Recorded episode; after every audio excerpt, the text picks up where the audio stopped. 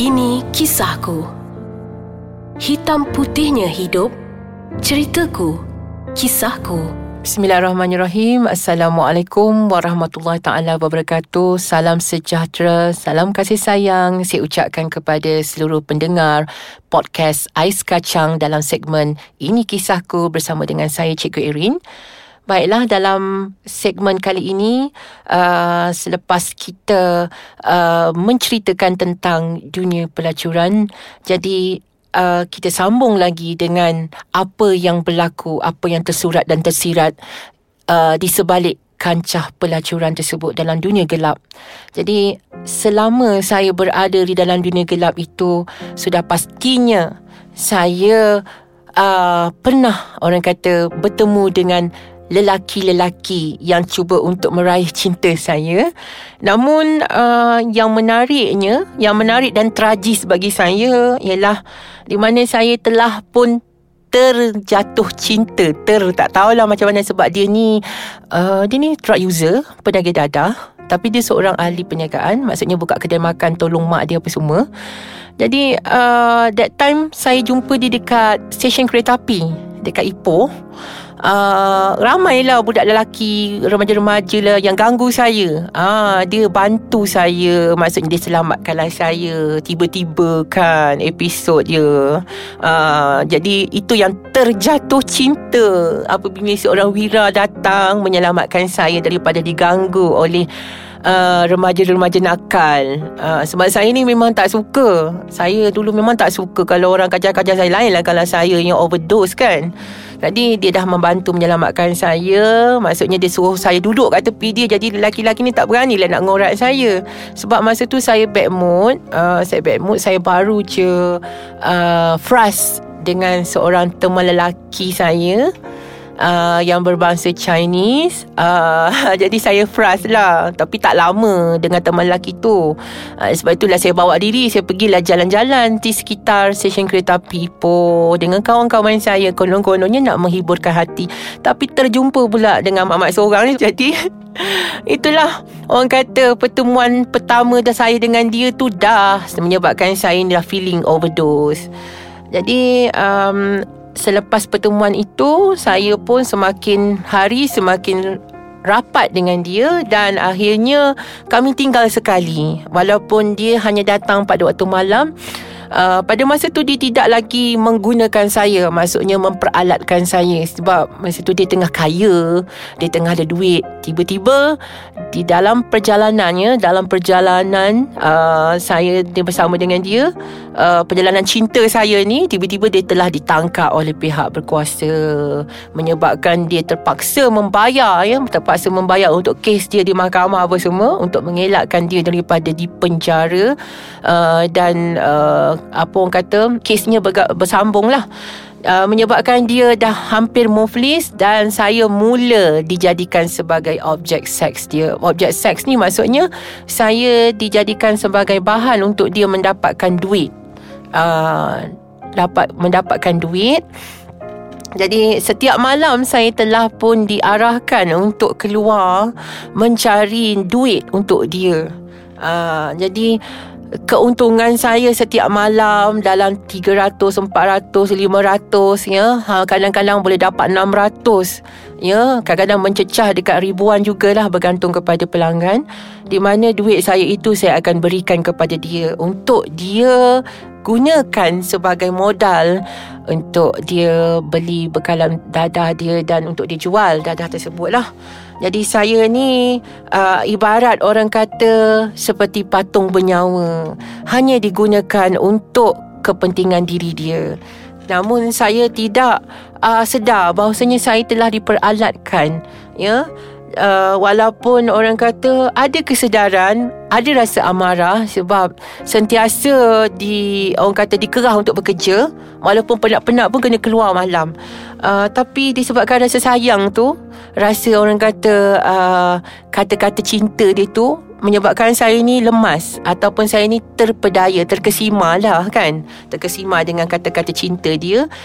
Uh, memandangkan pula saya ni dapat tinggal bersama dengan keluarga dia. Bayangkanlah saya ada bilik seperti suami isteri, mak ayah pun terima, adik-beradik dia pun terima tapi saya bekerja sebagai seorang pelacur. Seorang maknya dan melacur. Tetap malam keluar pun mak, mak, mak ayah dia pun tak heran. Macam tak kisah Sebab tu saya rasa macam saya dihargai Walaupun saya diambil kesempatan Namun saya rasa macam dah bahagia Orang boleh terima saya Saya pelacur pun orang boleh terima Jadi itu yang menyebabkan saya susah nak tinggalkan dia jadi uh, rasanya celoteh saya ni dah panjang sangat.